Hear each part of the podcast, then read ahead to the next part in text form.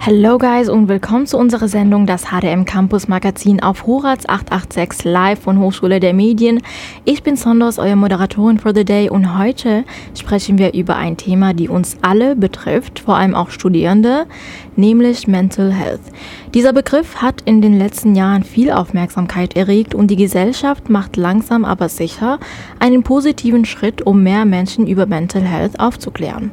Und heute wollen wir auch ein Teil dieser Bewegung sein und über alle verschiedene Themen sprechen, zum Beispiel Toxic Masculinity, Sport, Social Media und wie es uns beeinflusst und natürlich alle Tipps und Aktivitäten, die besonders in dieser schweren Corona-Zeit sinnvoll sein können. Zu guter Letzt erzählt uns Luisa von einem sehr interessanten E-Book, das auch zum heutigen Thema passt.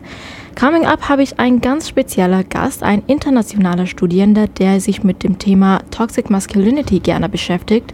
Und falls ihr das Begriff noch nicht gehört habt, dann bleibt auf jeden Fall dran, um mehr davon zu erfahren.